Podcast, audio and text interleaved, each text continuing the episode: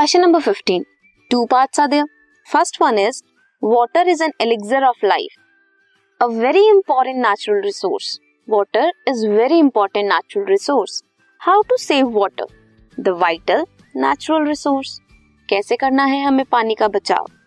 Explain the way by which the underground water table does not go down further सबसे पहले how to save water don't use running water to wash utensils and laundry running tap water use ना करो। आप कहीं पे उसे collect कर लो, अपनी बकेट में कलेक्ट कर लो।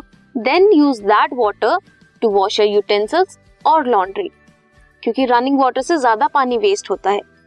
We should not open the running tap during brushing or T पानी को खुला नहीं छोड़ देना है जब भी आप ब्रश कर रहे हो।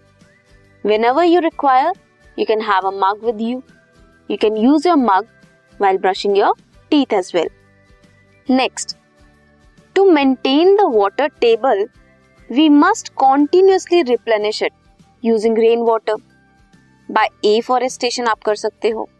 पेड़ लगाओगे, ज़्यादा पेड़ होंगे, उसकी वजह से surface run off will get reduce कम होगा। क्यों? बिकॉज़ रेन वॉटर जो है देन वो स्लोली फ्लो करेगा।